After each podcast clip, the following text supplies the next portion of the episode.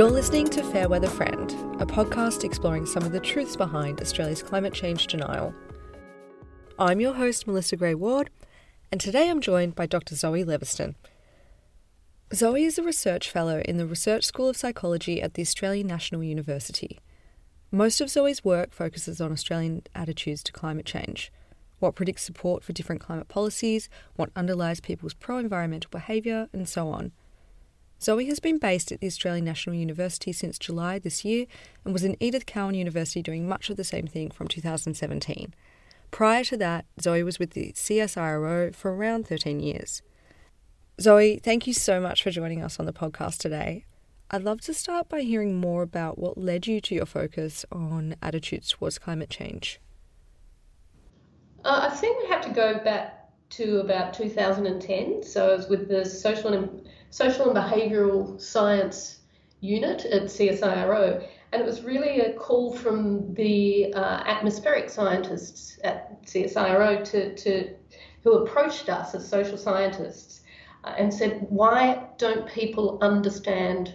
Uh, the science of uh, climate change. Why don't they understand it? And uh, we, we promptly said, Well, I think you're asking the wrong question. It's not a matter of understanding or some sort of you know, deficit in knowledge. It's a failure to accept the science by a fragment of the population.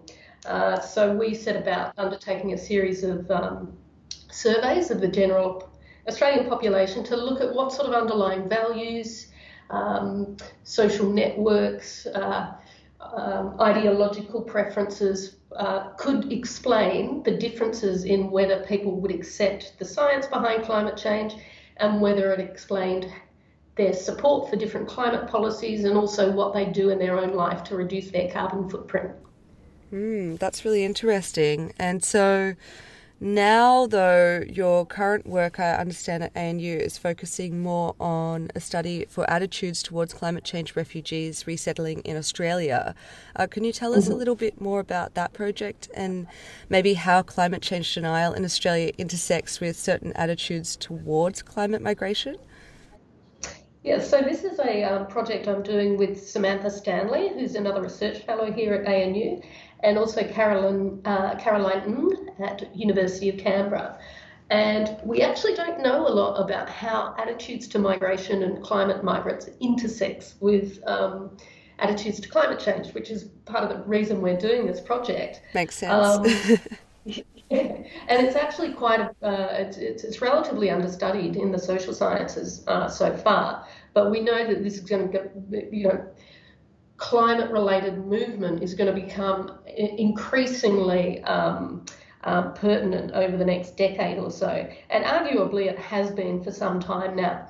Um, with uh, you know drought related incidents in, in the Middle East driving uh, huge shifts in population. Mm. Um, so it's from a, a, social science perspective, it's a difficult one to, to, to pick apart what underlies people's attitudes and acceptance of climate driven migration because it's kind of conflating two se- separate issues. One is this, uh, one is people's orientation towards climate change and acceptance that we should be doing something about climate change, and then on the other side of the coin, you have people's attitudes to to immigrants uh, mm. into their own country. Um, so they're, they're two distinct uh, domains, if you like. But we do know from previous research that's been done in the climate change space and from previous research that's been done in attitudes to immigration that there are certain kind of psychological underpinnings that predict people's attitudes towards both those domains. Um, so, so, yeah, so we've got so this um, classic construct in um, in in psychological research, there's something called social dominance orientation. So that's that's used to measure how people think different groups in society should relate to one another. Whether people have an egalitarian attitude and think all groups of people are equal, or whether some people have a very dominant attitude and say some, you know, some groups of people, my group, for instance, uh, is naturally, a, a, you know, on top of the hierarchy, and these other groups of people are somehow lesser. Um, so we find that people with strong social dominance orientations are hostile towards immigrants, especially you know non-white, non-European immigrants. Yes. And they are also hostile to climate change, so much more likely to deny the science of climate change or to downplay the importance of climate change. And then uh, another construct we have is called right-wing authoritarianism, and sort of the clue is in the name there. and that that's yeah, that's um, kind of assessing how people, uh, you, you know, people's people's orientation towards the role of authority in in, in um, everyday life. So people who are authoritarian, again, uh, much more hostile towards climate science and climate action, and also hostile to to immigrant groups as well. Um, so there are those these you know cluster of concepts that predict people's attitudes both to climate change and to um, and to, to immigrants. Now the interesting thing is that uh, the way that we approach climate denial, for instance, is that it serves some sort of psychological or social purpose. And a lot of that makes sense. You know, if you deny that climate change is happening, then all of a sudden you cut out this huge kind of existential threat Absolutely. from your everyday life. Yeah, it's very know, convenient. It's kind of, that's right. I, I kind of get it. I kind of get it. Right. But um, if you're talking about climate migration, especially what's happened with the summer of bushfires we've just been through, is then you get some some some very interesting mental gymnastics that people might have to to to, to go through because if you take a if you, if you just take like a farming route, like farmers are a really kind of popular subsection uh, of, of you know it's it's built into the Australian ethos that you don't knock farmers. Uh, everybody loves a farmer, yeah. and so what happens about th- these people who are hostile towards both climate science and towards you know immigration. What happens when you start talking about internal migration, where you know farmers might have to relocate to the city, or you know the tree changers have to relocate back into you know less bushfire-prone areas? Um, because you know for, for your right-wing authoritarian social dominator, these are people like us, you know, people like them, and so there's much less antipathy and hostility towards you know people in your own social group. So you could get the, the chance. So what we're looking at in this particular survey, which we're, we're currently undertaking, is do you get uh, a cluster of people that deny climate change, are hostile towards any climate-driven migration, and yet if you ask them about internal migrants, people having to relocate from rural and regional areas, do they then all of a sudden say, oh yeah, because we need to help them because yeah, oh you know, now that I think about it, climate change is really important. Um, so it's trying to kind of pick apart people's um, moral responsibility or sort of feelings of moral responsibility towards both internal climate migration and external. Like, how do people make decisions about who gets to move around and who gets, you know, accepted into the country? Um, what's less kind of what I don't think we can even even broach with people because it hasn't occurred to them is this idea that um, Australia in, in, a couple of decades is, is could become a climate migrant country itself that will be looking to relocate. Uh, I don't know, maybe to southwest England or something like that.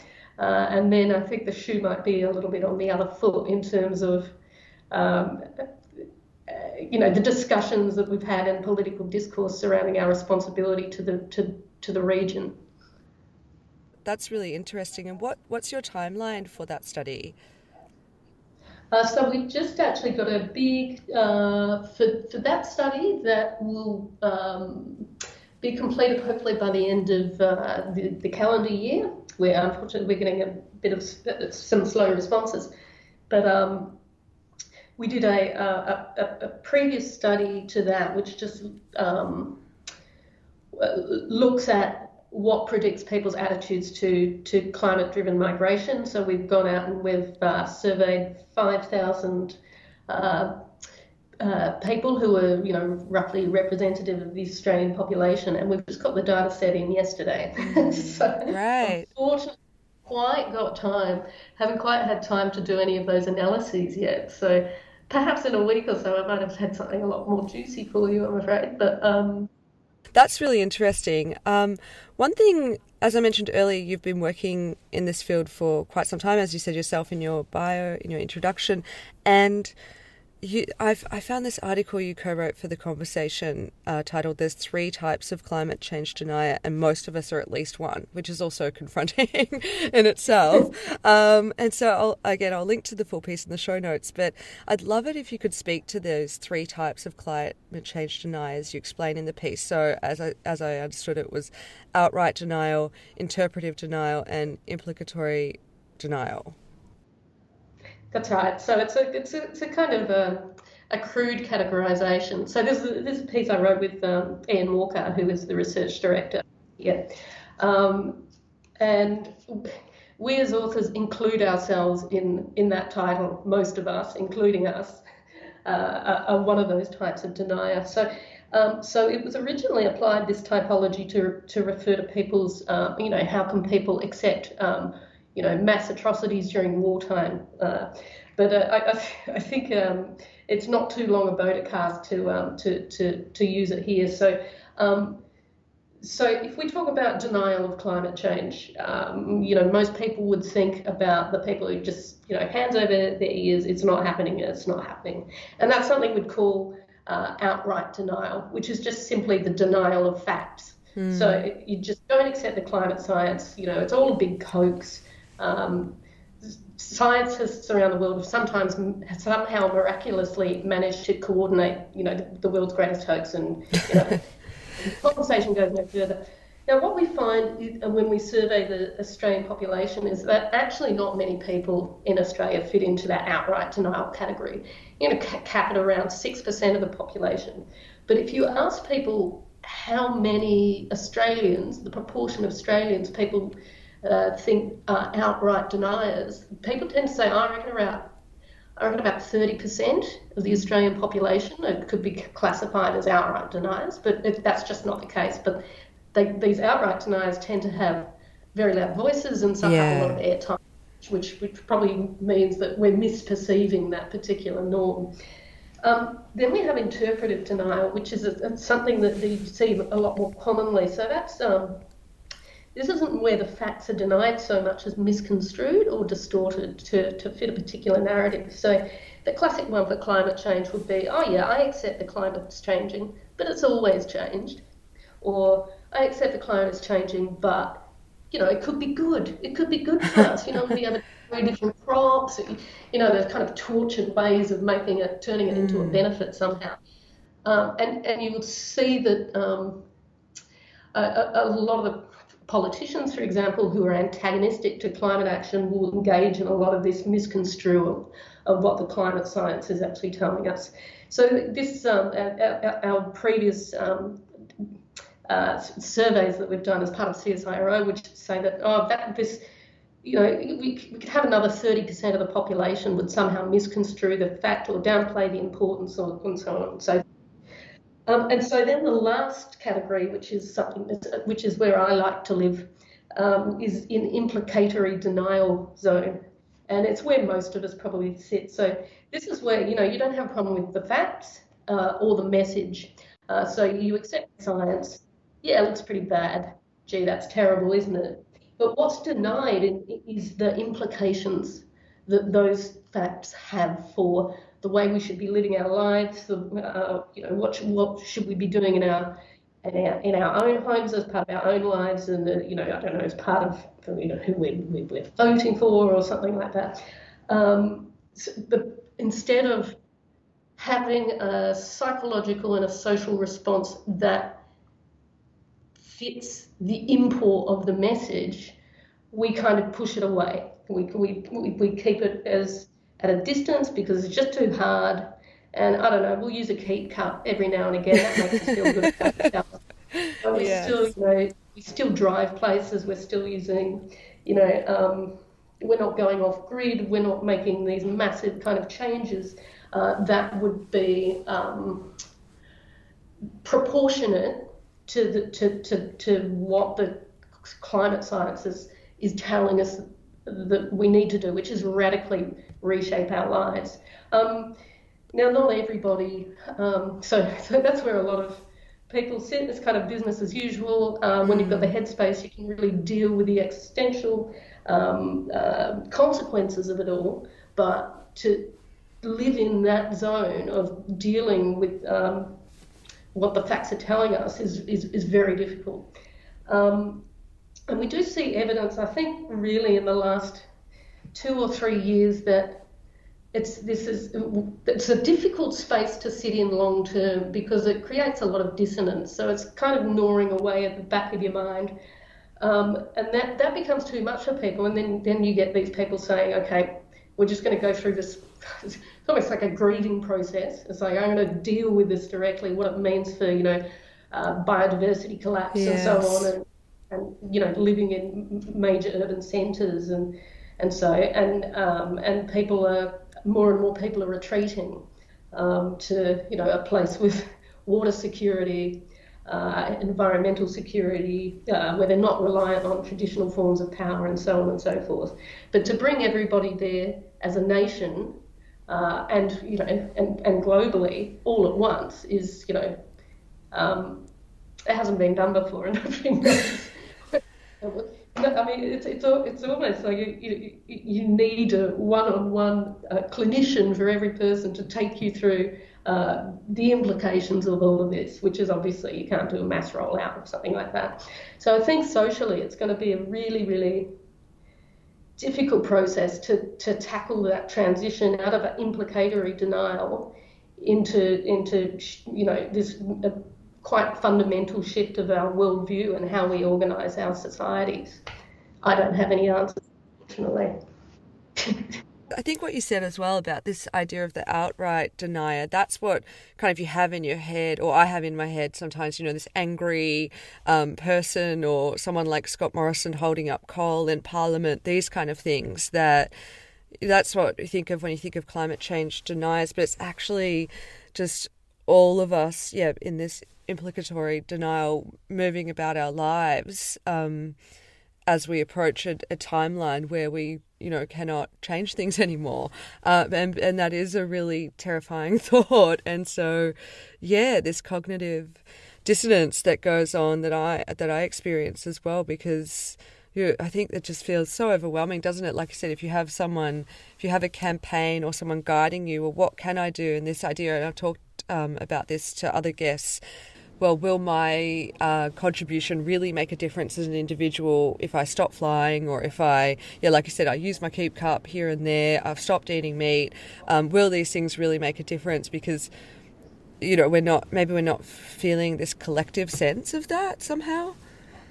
Yeah, look, I think that's true. And there is a lot of, um, the, from the message framing uh, research that's been done in this space that, that, it is a danger of saying, "Oh my God, we're all gonna we're all heading for, to this awful precipice." Yeah. So make you take a make sure you don't get your groceries in a plastic bag. so there's such a mismatch between this is the problem and this is a solution mm-hmm. that it's mm-hmm. actually off-putting.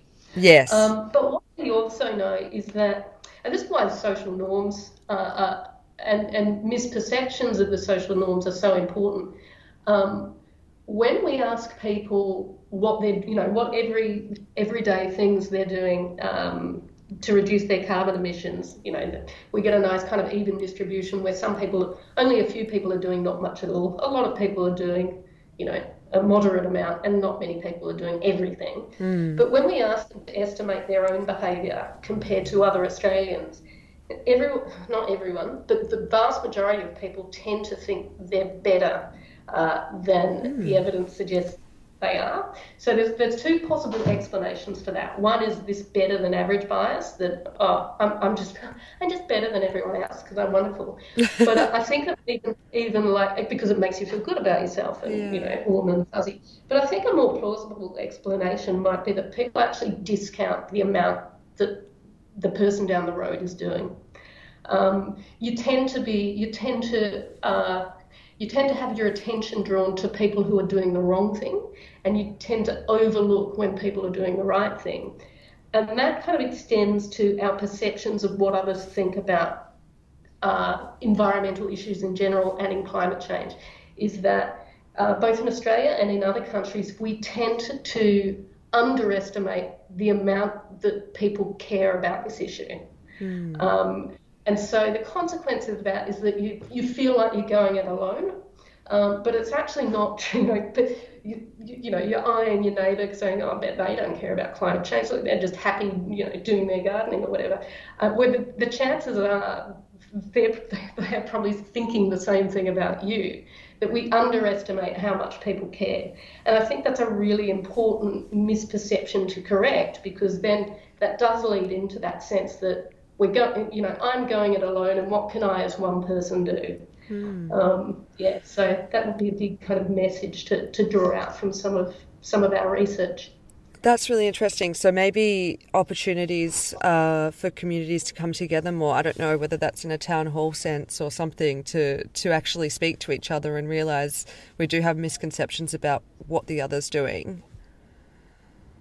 Yeah, definitely. Um, and you know those kind of communal, uh, collective activities are really important. And you find you know people go on the climate marches mm. and they mm. come away you know, it, it's it's cathartic um, uh, because you've been part of this collect, you know, collective response, uh, which makes you feel that you know you're not going it alone as well. But I think having those, I think it's really important to have because we know that climate change is you know so dreadfully politicized mm. and there are a lot of kind of ideological bases for, for, for why people might not be doing as much as you know the person next to them. Th- those collective those co- collective forms of response are not kind of uh, you know they they're not you know dressed up as this kind of left wing hippie yes. community you know thing thing that you know because you don't want to be preaching to the converted and yeah. if you you want to get conservatives on side as well and it's like well yeah do you know what I'm not going to you know sit in a yurt and talk about my feelings, which is you know some you know some sort of um, some sort of stereotyped response yeah. uh, that they might have. And actually, where you find it works uh, really well is that you have things like farmers alliances mm. uh, coming together, and uh, because you're finding another way to kind of organise.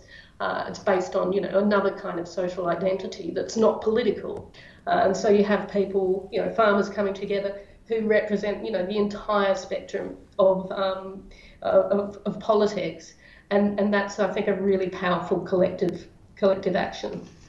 Yeah, that's great. Maybe we will see more of those people that we don't typically associate with caring about climate change. Like you said, you know, it's not just something that hippies are um, you know, marching about. It, it's affecting everyone, and especially yeah, these these people who are in rural environments, and also maybe our, our leaders in the community as well. I guess.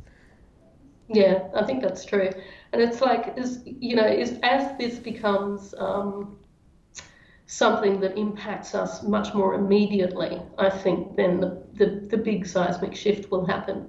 So, um, as much as you can always get a segment of the community to care very, very intensely about what's happening in, you know, Tuvalu and uh, the low-lying Pacific Islands, mm. you're never going to get the attention of a large swathe of, uh, of Australians. That's just the unfortunate reality of yeah. the situation.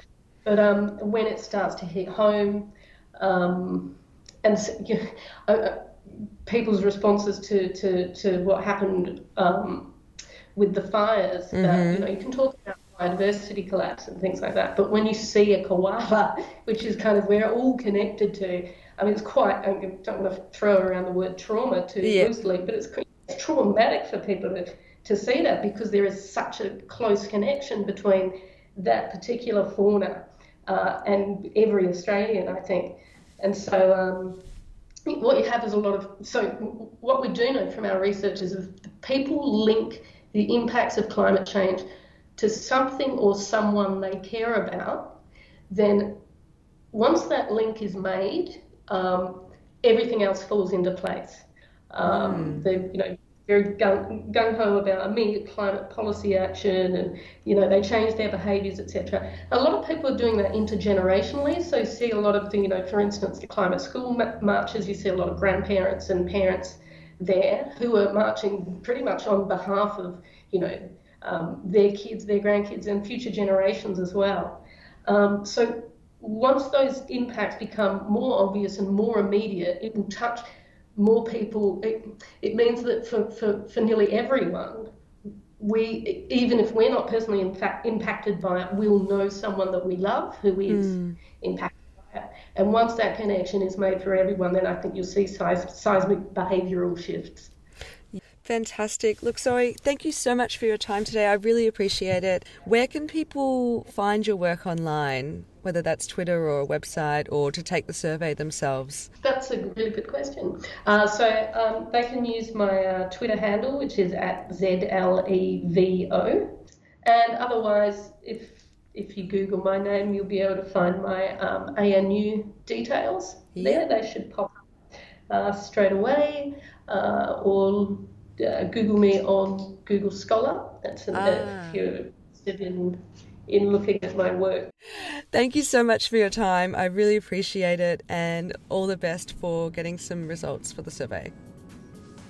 Thanks so much, Melissa. You can also find the links to Zoe's work in the show notes for this episode.